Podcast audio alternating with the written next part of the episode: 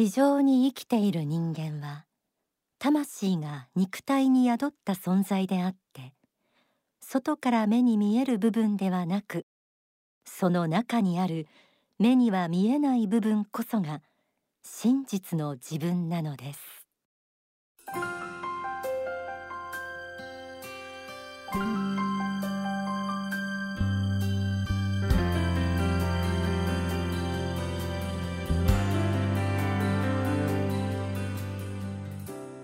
あなたを輝かせる心の目覚まし天使のモーニングコール。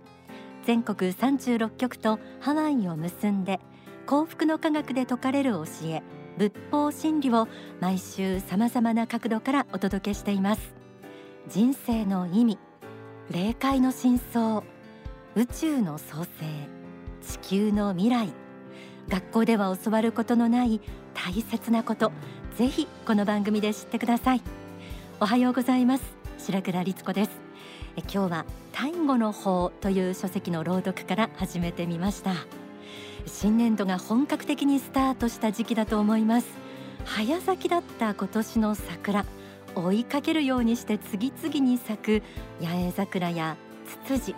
皆さんの地域はどんな景色が広がっていますか？日本の春やっぱりいいもんですね。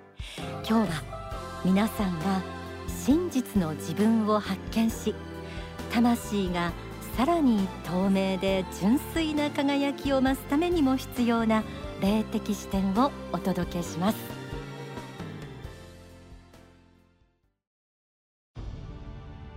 ではまず今日はこちらの曲でスタートです。作詞作曲大川隆法総裁。歌は大門和也さん。雨の御親神の降臨。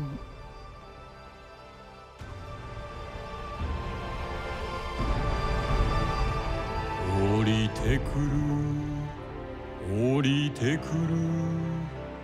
降りてくる遥かなる彼方から降りてくる。降りてくる。降りてくる。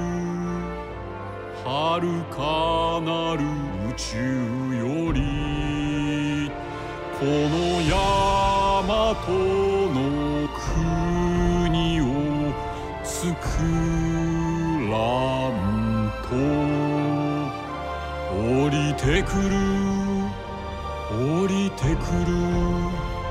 偉大なる光降りてくる。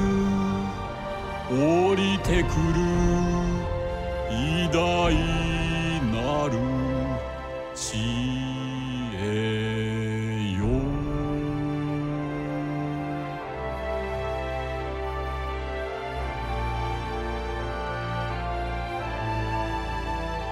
光がこの地に降りたのは遥かなる昔この国を越えて地球を輝かせるために降りてくる。あらゆる悪を粉砕光のみあり善のみあり勇気のみあり今日の天使のモーニングコールは題してあなたの身近に実在する妖怪？今まで気づかなかった自分の心の傾向性を発見する。いきなり妖怪だなんて唐突に感じるかもしれませんがアニメや漫画にもよく描かれていますよね。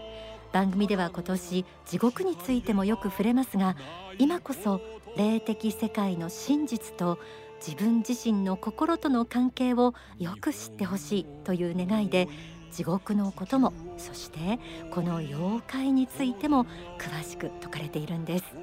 知ることで皆さんには自分も輝き世界を照らす光ともなっていただきたいと思います。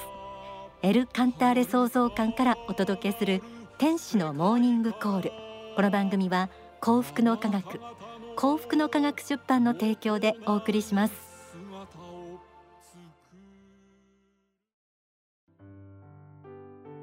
皆さんの周りにこんな人いませんか？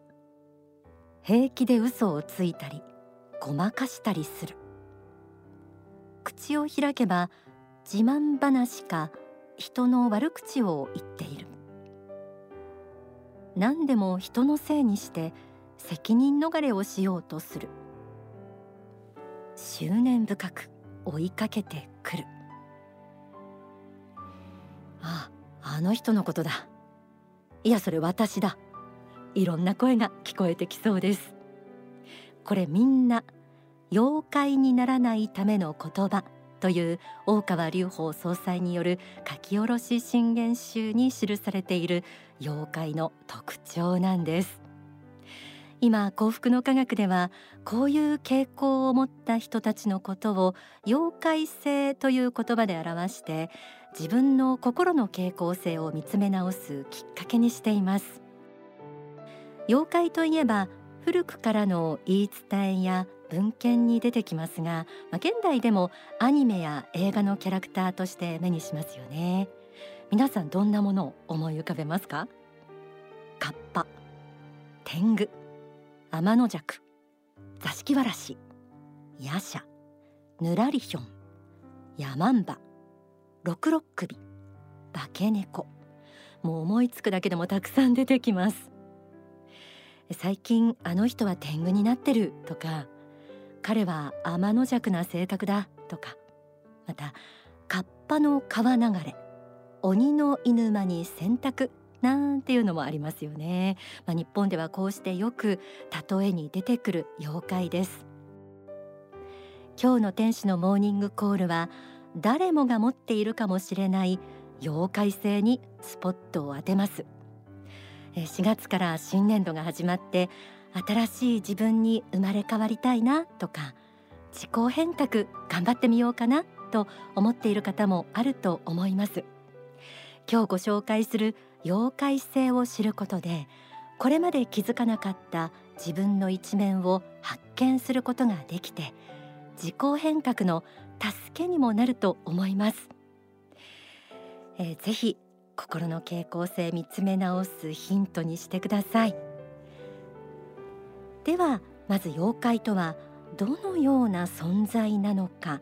また妖怪性を持っている人は死後どのような世界に変えるのか。繁栄の法第2章には次のように記されています。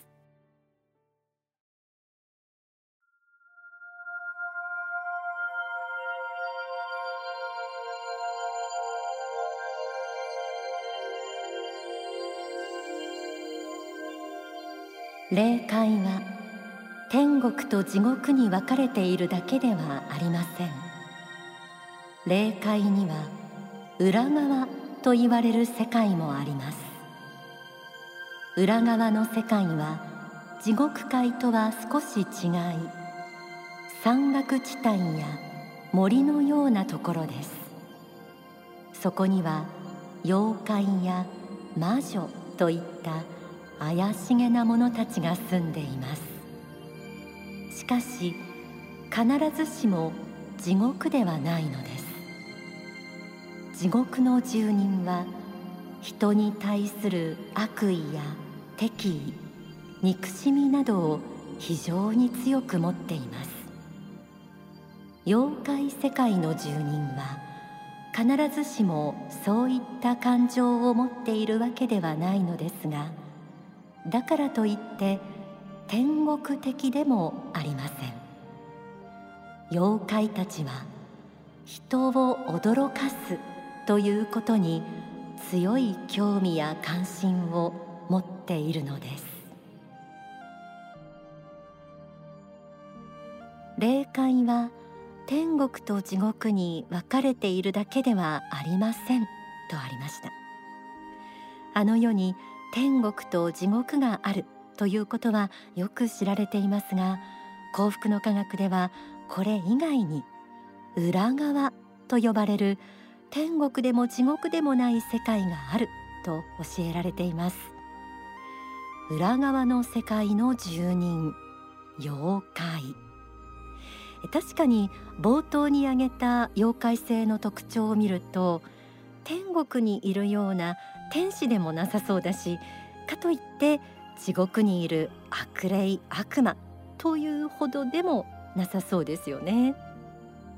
番組でも地獄の世界についてたびたびお伝えしていますがこの裏側の世界の住人たちは地獄の住人のように悪意や敵意憎しみなどの感情を持っているのではなく人を驚かすということに強い興味や関心を持っているということでした。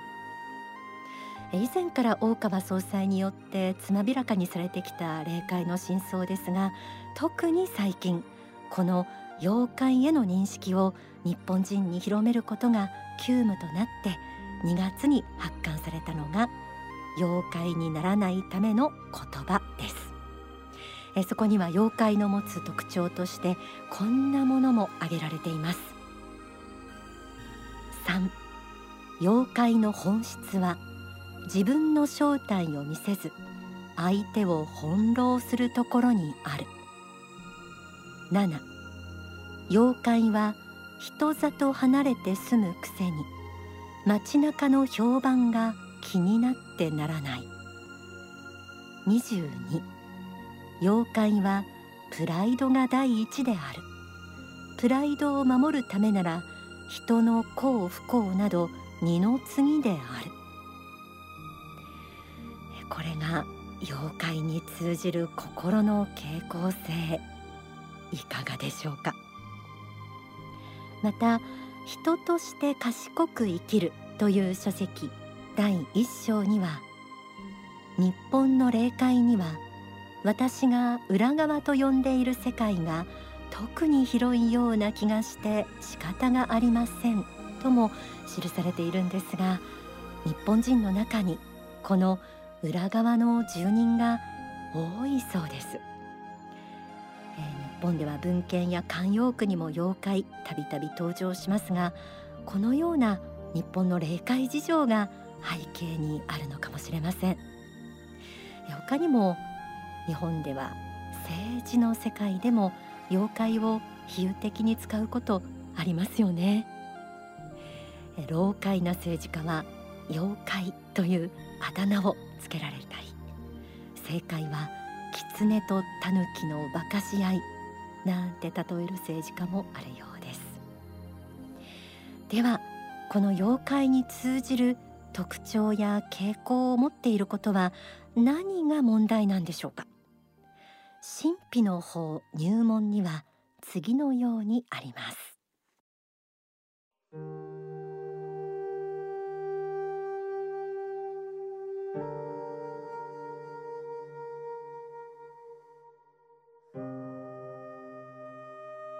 この世において悪い心の状態を作るとあの世から悪いものがやってきます。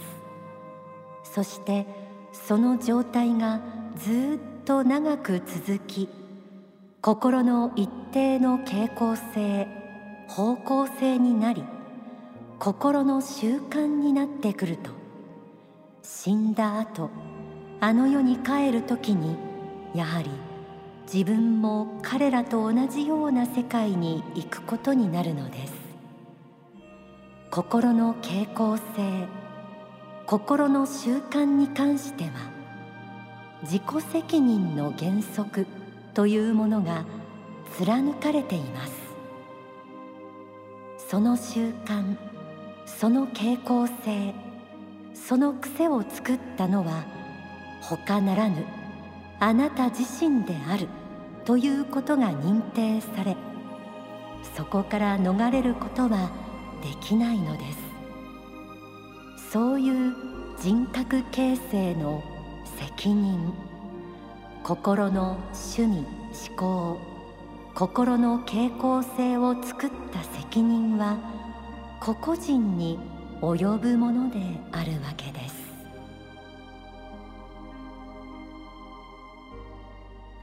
悪い心の状態を作るとそれが一定の傾向性になりあの世へ帰る時に「そういう者たちが集まる世界に行くことになる。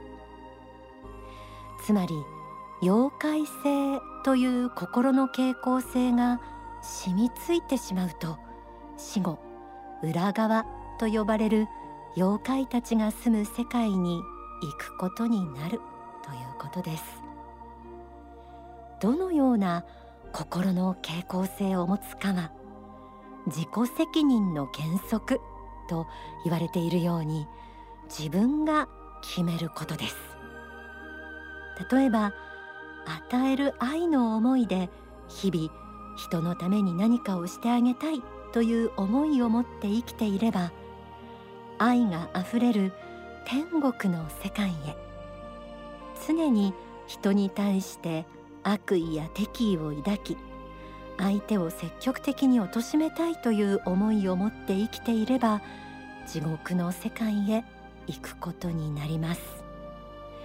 それもすべて自分自身が決めたこと自己責任なんです。死後天国へ行くか地獄へ行くかそれとも裏側の世界へ行くか。それは誰か他人が決めることではなく自分の心の傾向性によって決まるというのが仏法真理です。幸福の科学ではこの心の傾向性を見つめ正しい方向に修正するために正しき心の探求を実践しています。日々心の修行を通して永遠の魂の向上を目指すことが私たち人間がこの世に生まれてきた意味でもあるのです。ではここで正しき心の探求について説かれた大川隆法総裁の説法。人間完成への道。こちらをお聞きください。1989年の講演会の説法です。人間には心があります。いやこの心があるという表現は適切ではありません。人間には心しかないと言っても間違いではないんです。皆さんが死んで持って帰れるものは心しかない。これしか持って帰れないんです。故に人間の使命としてはこの心を良くしていくしかない。修行としてはこれを良くしていくしかないんです。以上の使命感に加えてこの心の探求ということを決して忘れてはならない。それを幸福の科学では正しく心の探求という名前で呼んでいます。この正しさそう簡単には分からんでしょう。その正しさは一様でなくその正しさに限界がなく深めても深めても完全に分かりきるということはできないがしかしてそうした永遠の向上の過程にまた私たちがあることも真実であります。故に皆さんが人間として優れたものになっていくためにこの正しき心の探求においてどうしても確認しておかねばならん部分を今日言っておきましょう。第一はマイナスの考えは持ってはならない。マイナスの考えとは例えば他人を害する思いです。また自分を自身を害する思いでもあります。愚痴とか不平不満とか嫉妬猜疑心いろいろあるでしょう。これは考えつけば無限に出てくるはずです。このマイナスの思いを持たないようにコントロールせよ。これは正しい心の第一点です。第二点はもしそれがマイナスの思いが力を得て出てしまった時に口から手から足から行動から出てしまった時にすぐこれを反省せよということです。二度と同じ行為は二度と同じ言動は取らないように心せよ。これが第2番目にチェックポイントです。そして第3番目に言っておきたいことは心の赤を落とすという作業は一回きり一瞬だけでは決して終わらない。どのような立場になっても自分がどのように偉くなったとしてもどのように悟ったと思ったとしてもその段階から曇りが生じるということを忘れてはならない。故に自らの心の鏡というものは日々磨き続けねばならんということを決して忘れてはならない。それです。常に心は磨かねばならんということを忘れてはならない。立場によって地位によってあるいは役職によってあるいは他の人のからの称賛によって合理化されることはないということです。人の上に立てば立つほどこの反省は厳しくなるんです。立てば立つほど鏡を曇らせるものが多くなる。これは永遠の修行としてやっていかねばならんのです。人間である限り終わることはないということ。そしてこの永遠の作業を続けていく過程においてまた人間は完成への道を歩んでいるということ。これを忘れてはならんと思います。お聞きいただいた説法は書籍大川隆法初期重要講演集ベストセレクションに人間完成への道第2章に収められています。春4月自己変革や自己研鑽に励みたいという国旗心が芽生えている方も多いと思います。ぜひ心を見つめ正しく反省をしてさらなる向上と魂磨きのためにも今日お届けした仏法真理参考にされてください。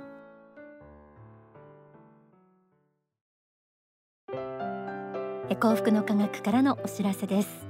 映画レッドイットビー怖いものはやはり怖い。こちらが5月12日から全国で公開予定です。そちらのオリジナルサウンドトラック CD が全国で4月9日から発売となります。詳しくは幸福の科学出版公式ホームページをご覧いただくかお近くの幸福の科学までお問い合わせください。プレゼントのお知らせです。え今日はご紹介した大川隆法総裁の書き下ろし新言集妖怪にならないための言葉。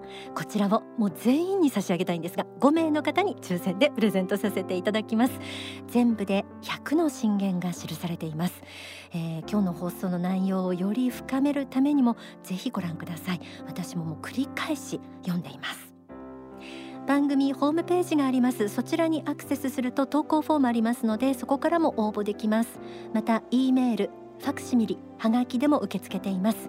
E メールアドレスはメッセージアットマーク天使ハイフンコールドットコム。ファックス番号は零三五七九三一七五一。はがきの方は郵便番号一四一の零零二二。一四一の零零二二。幸福の科学天使のモーニングコール係まで住所氏名年齢番組へのメッセージと放送日もお忘れなくご記入の上ご応募ください。それでは皆さん素敵な週末をお過ごしください。この番組は幸福の科学幸福の科学出版の提供でお送りしました。白倉律子でした。